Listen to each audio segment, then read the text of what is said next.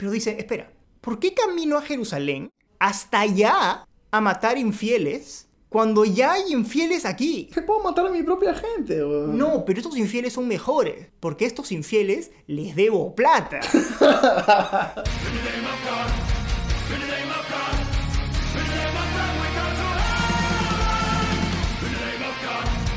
Bienvenidos a Historia Enlatada, su porción personal de historia en conserva. Mi nombre es Javier Angulo. Y yo soy Alessandro Coneta. Cada episodio uno de nosotros les contará una historia sobre la historia. No se olviden que lo haremos de una forma súper ultra mega resumida, así que no nos usen como fuente académica para ninguno de sus trabajos. Sí, por favor, no lo hagan. La idea acá es resumir algo de la historia en 15 minutos. Y la historia siendo tan compleja, nunca podremos hacerle justicia en 15 minutos. Básicamente, es para que tengas información divertida para hacerte lo interesante con tus amigos. Si te interesa el tema, Investiga. investiga. Este episodio me toca a mí contarles una historia. El episodio anterior, Alessandro les contó sobre... ah, ¿cómo El brujo de los Andes. El brujo de los Andes, Andrés Avelino Cáceres. En este episodio quiero contarles de una de las operaciones militares más desastrosas de toda la historia, la precuela de las cruzadas. Ustedes sabrán que las cruzadas en su gran mayoría son conocidas por no haber sido un éxito. Entonces imaginen lo catastrófica que tuvo que haber sido esta precuela de las cruzadas para que en comparación al resto de cruzadas sea considerada un fracaso. Ya, no voy a darle más vueltas a la cuestión. Estoy hablando de la Cruzada del Pueblo, la muy extraña campaña militar que sucedió tan solo unos meses antes del comienzo oficial de la Primera Cruzada. Era la convocatoria, pues. El- Para ver quiénes querían cruzar. Sí, exactamente. Hubo la convocatoria, la hizo el Papa Urbano II en 1900. ya en, la primera descripción ya. En 1900. Sí, sí, ¿no? sí, sí, sí, ahorita sí. En 1095. Creo que todos los que vagamente están familiarizados con las cruzadas se saben esta parte de la historia. Que en 1095, en el concilio de Clermont, el concilio de Clermont, el Papa Urbano II agarra y dice: tenemos que ir a retomar Tierra Santa. ¿no? Los musulmanes que están en Tierra Santa ahorita son unos satánicos come bebés que odian a Dios, matan cachorros y tenemos que sacarlos de ahí. ¿no? Y a la gente le encantó este plan. Dijo, oye, ¿sabes qué? Tienes razón. Quieren matar gente. Quiero matar gente, abre paréntesis, musulmanes, cierra paréntesis.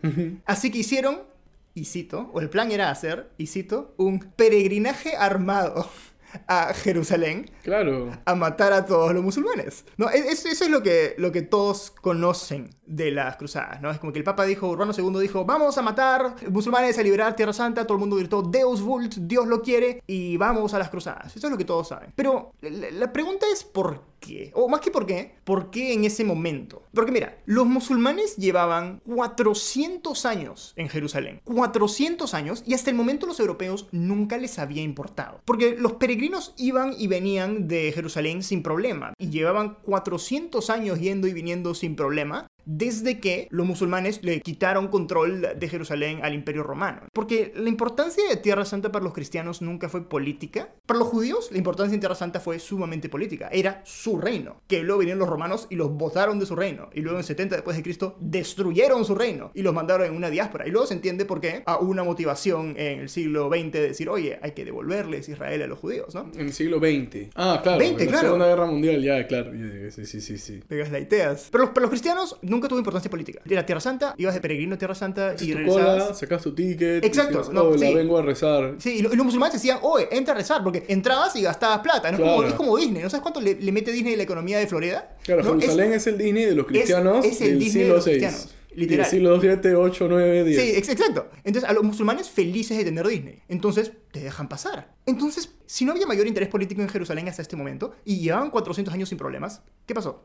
Unos 20 años antes de la primera cruzada, pasó algo. Los turcos se lo quitaron a los musulmanes. Oh, no, los turcos no. Sí, sí, los turcos se lo quitaron a los musulmanes. Los, los- los turcos también eran musulmanes, así que es incorrecto decir que los turcos se lo quitaron a los musulmanes. Se lo quitaron a los turcos y no había mayor evidencia de que en realidad los turcos estuvieran restringiendo de manera oficial por lo menos el peregrinaje a Tierra Santa. Lo que más probable es que este viaje haya sido, desde la conquista de Jerusalén por los turcos, haya sido mucho más peligroso por la inestabilidad política del área y por el cambio de manos de la ciudad. Además que el ejército de los turcos era mucho más desestructurado y es más probable que soldados de los turcos te vayan a asaltar sin órdenes de superiores de hacerlo necesariamente. En todo caso, el Papa usó esto como excusa para decir vamos a invadir Tierra Santa, pero es importante que, se entienda que eso es una excusa, esa no era la razón principal. Entonces, ¿cuál era la razón?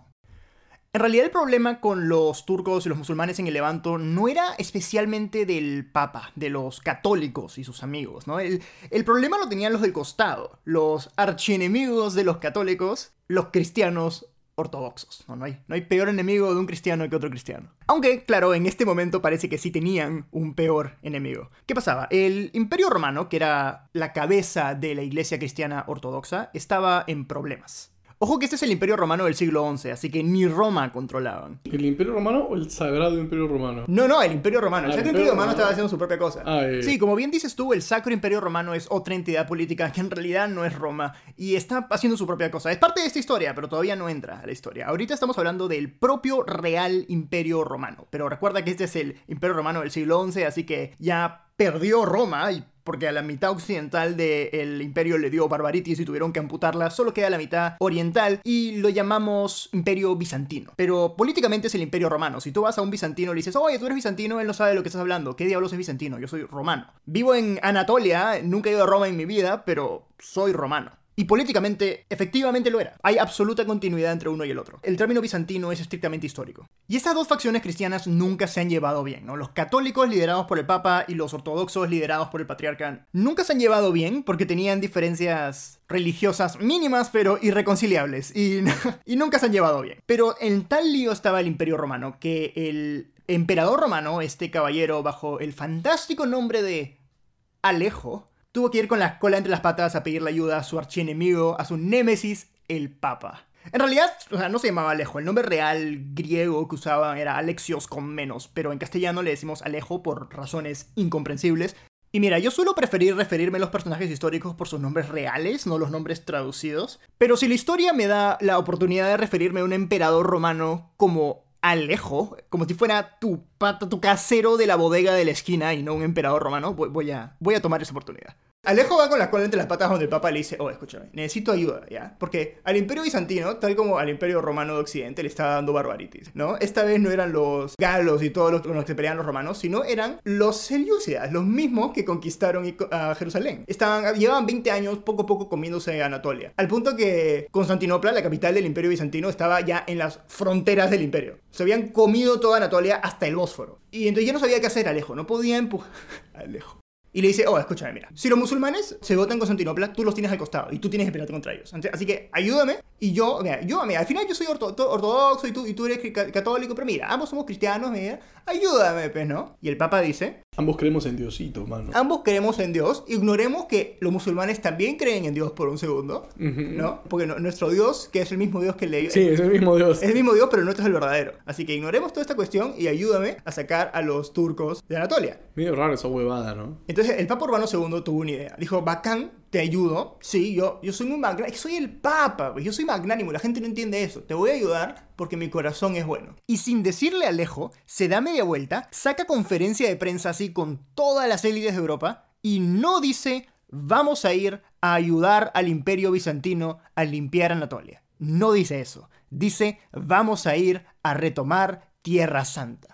Retomar Tierra Santa efectivamente requiere que primero pases por Anatolia y presumiblemente derrotes a los musulmanes en Anatolia, pero ¿por qué? ¿Por qué lo llevó hasta allá? ¿Qué diablos estaba tramando el Papa? No, porque claramente algo estaba tramando. Nada de esto tiene sentido. A nadie le importa Tierra Santa. Nunca nadie, o sea, más allá del interés Claro. vago, feudal de conquistar tierras, no había mayor interés por Tierra Santa. Estaba ahí, mano. No, Siempre estaba ahí. Lleva ahí 400 años y nadie le interesaba.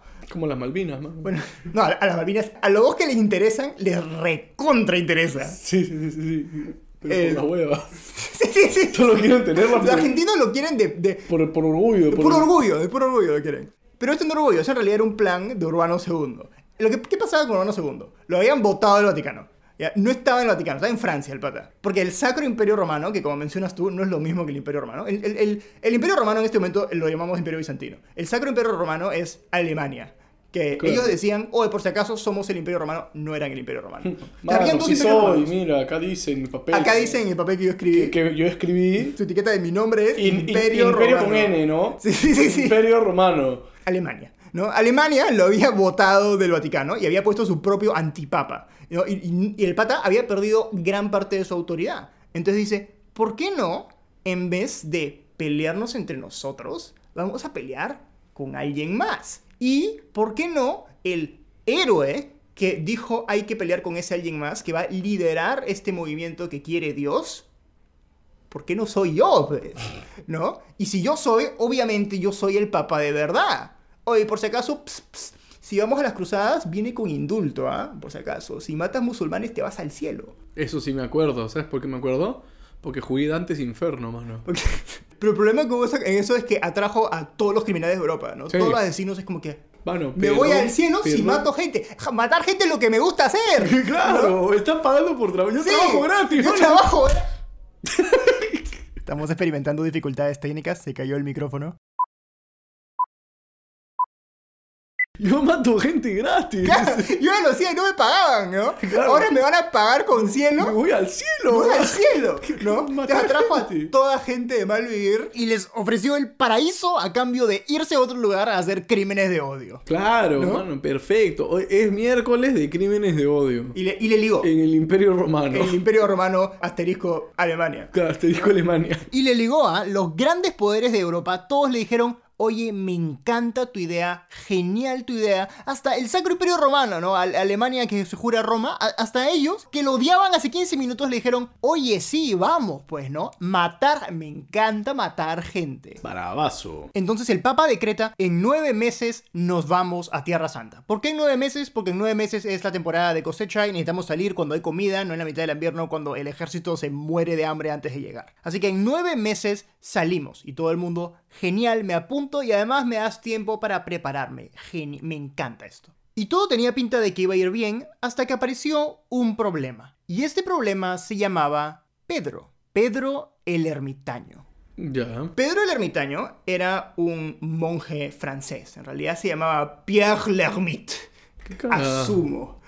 no lo francés. L'Ermite n- no es el apellido del pirata holandés este, que asoló el puerto del Real Felipe como que en el año 1500. Ah, ni idea. Jacques L'Ermite, huevón. ¿No has visto Piratas en el Callao? No, obvio que he visto Piratas en el Callao. o sea, te hacen ver esa película cuando sacas tu DNI. Claro. Pero no me acuerdo. Pero el ermitaño, Jack, Jack Pero el ermitaño. Jacques L'Ermite, bien, ah, bien. No, sí, sí. ah, Pierre. Pierre L'Ermite. Pierre el ermitaño era este pata de clero así rebajo. El pata no era nadie. Un pezuñento. Pero tenía algo muy importante que ni el Papa tenía. Algo importantísimo. Tenía una carta firmada por Jesús que decía, querido Pedro, ahora tú estás a cargo de las cruzadas. Te Y quiero mucho, Cristo. XO, XO, Jesús y su firma que es una mano con un estigmata, ¿no? Claro, una mano, mano un hueco ahí. Sí, sí, sí. Eh, Estás a cargo de las cruzadas, pero salgan ahorita porque el pecado no espera, ¿no? Y Pedro dice, y fue con esta carta, se la presentó todo el mundo en Francia, y todos los franceses dijeron, claro, ¿ves? Pero, Claramente. como- pero claramente, pero el pata era Pedro el ermitaño, no hablaba con los reyes, ¿no? Hablaba con los campesinos. Como Cristo, pues, mano. Como Cristo, ¿no? Por eso Jesús no fue al Papa, fue a Pedro el ermitaño, se identifica, pero conciencia de clase. Claramente, porque Cristo era rojazo. Esto es arrojazo, tiene un manifiesto comunista, se llama el Nuevo Testamento. Miles de personas, por toda Francia, siguieron a Pedro el Ermitaño. Su plan era dar una vuelta por toda Europa, recogiendo gente, y luego iba a ir a recuperar Tierra Santa. Cada campesino que lo escuchaba, cada mujer, niño, anciano que lo escuchaba, iban, lo seguía para ir a matar a los infieles en Tierra Santa. Que estaban tranquilos ahí, tomando su piña colada. Y... Y venía Pedro y decía, oye, vamos a matar gente. Dale, dale, está esperando eso, está esperando que vengas. Y esta gente no tenía idea dónde estaba Tierra Santa. O sea, cada nueva ciudad en Europa que llegaban decían, Tierra Santa, hay que matar a todos. Y Pedro, no, no, esta no es, esta no es, ¿no? Tranquilo, tranquilo, todavía no llegamos, todavía no llegamos, ¿no? Bueno, Pedro salió de Francia y fue a Alemania. Era su siguiente parada en su tour europeo de buscar gente para ir en la verdadera cruzada de Jesús, ¿no? ¿No? Y tenía su horda de franceses, la mitad de ellos asesinos que querían ganarse el cielo, emocionadísimos y queriendo quemar cada ciudad que encontraban, ¿no? Porque es Tierra Santa. Y luego resulta que este pata quiere irse a Alemania a buscar magia. O sea, no, no, a ver, la carta de Jesús dice que la cruzada es ahorita. Yo, yo quiero matar ahorita, ¿no? o sea, nada de irme a Alemania y luego además no te vas a ir, no. O sea, yo, yo, o sea, yo no me apunté para pasearme por toda Europa, yo me apunté para ir a Tierra Santa. Entonces, un grupo de franceses que se aburrieron de seguir a Pedro, se fueron, se separaron del grupo y fueron directamente a Constantinopla, ¿no? A las fronteras del Imperio Bizantino, siguiendo a este caballero llamado Walter el Indigente. Y se fueron, se fueron a Tierra Santa a, a ganar, pues. Con Walter- Heisenberg. no, Walter, Walter, Mr. White. Buena contribución. Yes, we need to take back the Holy Land. Yes, we need to take back the Holy Land. Era un caballero menor, como te puedes dar cuenta por el nombre, Walter el Indigente. En realidad no se llamaba indigente porque era pobre, la razón por la cual se llamaba Walter el Indigente es estúpida. Era un caballero francés que en realidad se llamaba Walter el Valiente, de su familia, eran los valientes. Y la manera como se escribe esto en francés es Walter el que no tiene miedo. Pero la gente decía esto es muy largo, entonces lo cortaban a Walter el que no tiene, y el que no tiene es pobre. ¿ves? Entonces era Walter el pobre, Walter el indigente. Lo cagaron, mano. no tiene, no Lo- tiene miedo, pero no importa, no tiene, es pobre. Lo cagaron. Digo, Walter, Walter. el indigente se fue a Tierra Santa porque se cansó de que Pedro se dé un tour por Europa, ¿no? A, toda la- a todos los hotspots de Europa a, a buscar gente. Hashtag justicia para Walter. Mano, pobre Walter lo cagaron. Sí, sí, sí, sí, le tocó una mano malísima. Pero eso no iba a detener su misión sagrada, así que Walter el indigente agarró a todos los franceses impacientes y se fueron directamente a Tierra Santa. Primero pasaron por Hungría, todo bien, no pasó nada, hasta que llegaron al Imperio Bizantino, a Belgrado, en la frontera con Hungría. Y se encuentran con el gobernador de Belgrado, que no sabe quién diablos son y qué hacen ahí. A él le prometieron soldados en nueve meses. Y acaban de llegar varios miles de mujeres, niños, ancianos y asesinos que quieren pasar para retomar Tierra Santa. ¿Qué, hago? No, sabe qué hacer. ¿Los dejo pasar? ¿No los dejo pasar? Yo digo, no, no. Entonces agarra, saca su teléfono y le manda un WhatsApp a Alejo, ¿no? Y dice, oh, Alejo, ¿qué hago? O sea, tengo esta gente acá, pasan, no pasan. A ver, ya, pero en esa época el WhatsApp tomaba más, ¿no? No, no era P2P. Así que lo le dice ya, "Es- esperen, esperen ahí ah, y que Alejo me responda. Pero esta gente, como salieron en invierno, porque no se esperaron los nueve meses, se pus- no tenían comida, así que se pusieron a saquear toda la frontera entre Hungría y el Imperio Bizantino, ¿no? todos los alrededores de Belgrado y Hungría, y lograron asar completamente a el gobernador de Belgrado y además a Colomán, el rey de Hungría. ¿no? Claramente un plan muy inteligente. Entonces, eventualmente el gobernador se cansa de que estén saqueando su ciudad y dice, ¿sabes qué? Ya, pasen, vayan a Constantinopla, son el lío de Alejo ahora. Alejo él decidirá si los deja pasar, los manda para que mueran a Tierra Santa o no, no sé. Ustedes verán con Alejo, pasen. Y Walter el pobre y sus amigos llegaron a Constantinopla. La pregunta es, ¿y qué pasó con Pedro? Bueno, Pedro terminó de reunir gente en Europa y decidió salir para Tierra Santa por la misma ruta. Y olvídate de que lo dejan o no lo dejan pasar a Belgrado. A este no lo dejaron entrar a Hungría. Porque Walter el pobre hizo tal saqueo en la frontera entre Belgrado y Hungría, y Hungría que Colomán, el rey de Hungría, le dice, no, no, no, no, no, no, no, los últimos que pasaron, yo buena gente, lo dejé pasar, ah, mira, son cristianos, van a Tierra Santa. Los últimos que dejé pasar me saquearon toda la frontera con el Imperio Bizantino. Así que no, no, no, no, no está en discusión, no entras. Y Pedro le dice, no, escucha, viste con la carta de Jesús, dice que tengo que ir. Y Colomán saca su lente dice, ah, la carta de Jesús, tienes razón. ¿no? Ah, la mano. Ya, entonces- Verídica. Sí, sí, Qué fácil era cojudear a la gente en el año Mano, pero 1000, ¿no? La carta dice Jesús. Claro. 500% seguro que Cristo no sabía escribir. No, Cristo no sabía escribir, pero con fe en el sí lo aprendió, pues. Claro, fijo. Porque ahí está todo el conocimiento, Claro. ¿no? O Jesús le pidió su papá, cayó "Oye, su, su lengua de fuego. Para, un le- para hablar todas las lenguas. Es un lengua de fuego. Entonces dijo, te dejo pasar para que vayas a tu cruzada y, y hagas toda la cuestión que quiere Jesús, pero en serio, por favor, Pinky Promise, Pinky Promise, No mate gente. de que no vas a matar a nadie en Hungría. Y Pedro dice, no, obvio, Pinky Promise, yo soy, soy, yo soy hombre de Dios, yo no mato gente. Pinky Promise que no matas a nadie. Pinky Promise. De pana. Vamos a jugar un juego con nuestros oyentes que se llama ¿Cuántos húngaros mató Pedro? A ver, todos, todos preparen sus, sus cifras estimadas. 3, 2, 1. Si dijeron 2.000 húngaros, están mal. Mató 4.000 húngaros. Ojo que es casi seguro de que no lo hicieron al comando de Pedro. Pedro no dijo maten los húngaros. Es muy probable que estas sartas de asesinos que viajaban con él simplemente eran absolutamente descontrolados. Pero bueno, dejaron Hungría atrás y llegaron al Imperio Bizantino. Y tal como con Walter, no los dejaron pasar, lo cual es obvio. Walter tenía unos cuantos miles de personas y... Pucha, que era que lo dejo pasar o no lo dejo pasar. Bueno, con Pedro venían un poco menos de 40.000 personas.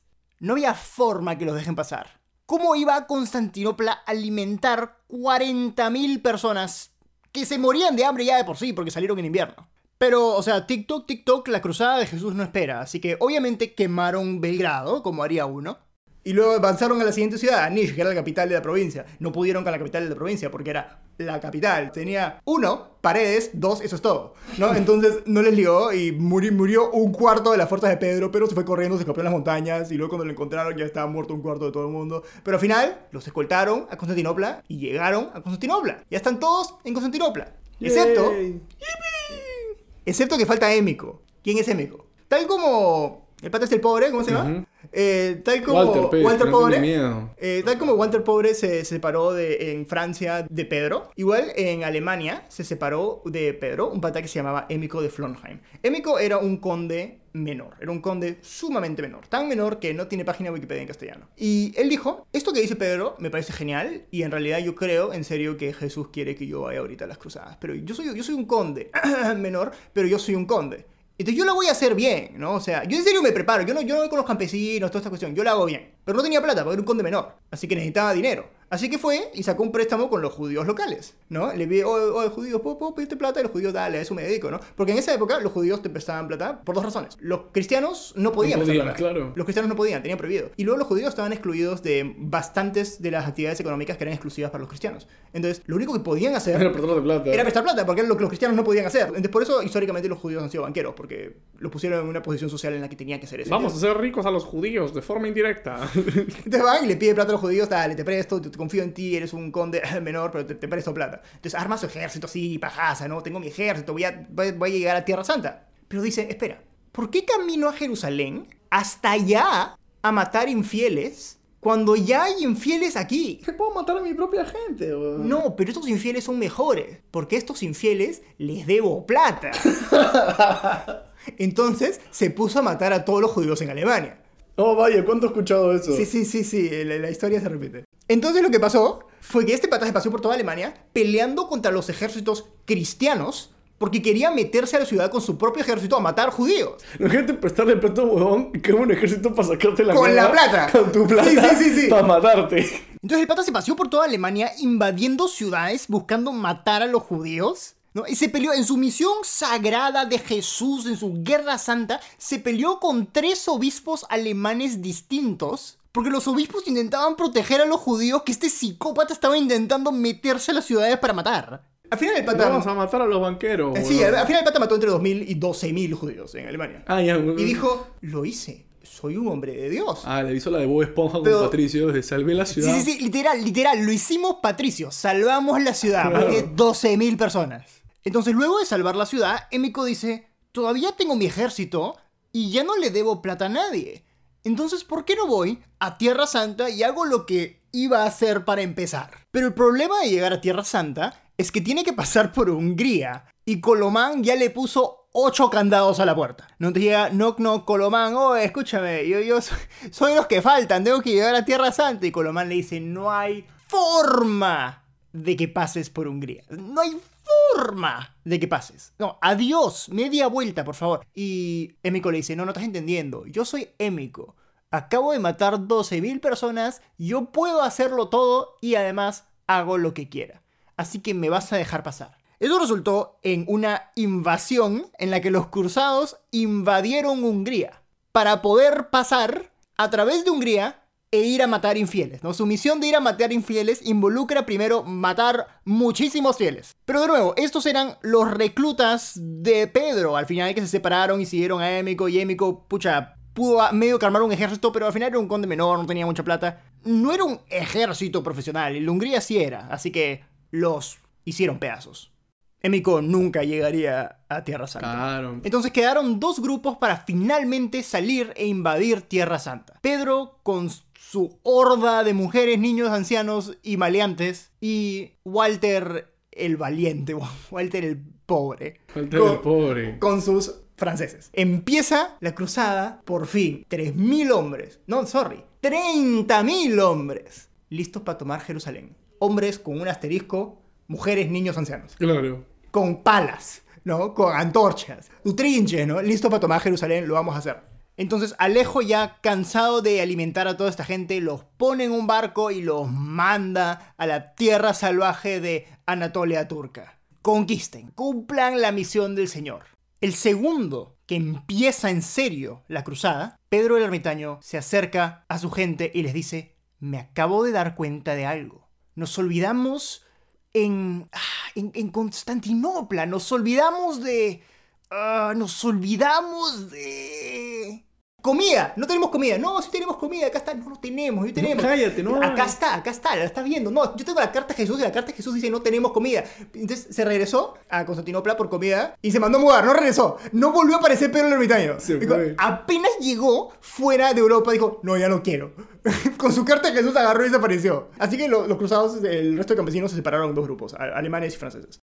Entonces ahora las dos facciones con un liderazgo sumamente frágil van en su misión, caminando por Anatolia y cada vez que encontraban un pueblito decían, lo hicimos, para eso estoy aquí, infieles para matar. Y mataban a todo el mundo, olvidándose o, mm, siendo realistas, no sabiendo que estos, entre comillas, infieles eran civiles que hace unos años les pertenecían al imperio bizantino y eran todos cristianos. Eran los que los musulmanes conquistaron. Claro. ¿no? No, eso es, es muy complicado. No les pidas tanto. No, les pidas tanto, es muy complicado. Me dijeron, tú cruzas y matas. Y matan y ya eso es lo que crucé, dice. pues. ¿no? Y me voy a ganar el cielo. Yo estoy aquí para ganarme el cielo.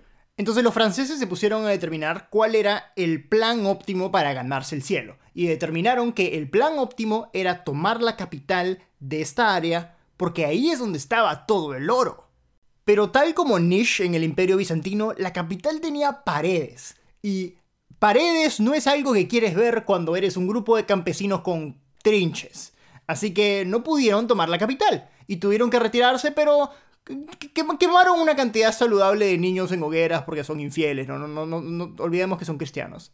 Así que al final todo bien. Los alemanes dijeron, oye, los franceses acaban de matar un montón de gente, yo también quiero hacer eso, así se gana el cielo. Así que se van a tomar la ciudad del costado, que era una ciudad más pequeña, no era la capital, así que les ligó y los alemanes tomaron la ciudad. Pero luego se dieron cuenta, espera, las reservas de agua de esta ciudad están completamente agotadas. Y los turcos sabían esto. Entonces, para cuando llegó el ejército turco a matar a los alemanes, no tuvieron que ni siquiera pelear, solo esperaron. Dijeron, oye, estos babosos se metieron a la ciudad sin agua. No, se esperaron y esperaron y luego se murieron todos los alemanes porque se les acabó el agua y luego se les acabó la sangre de burro y luego se murieron. Pues.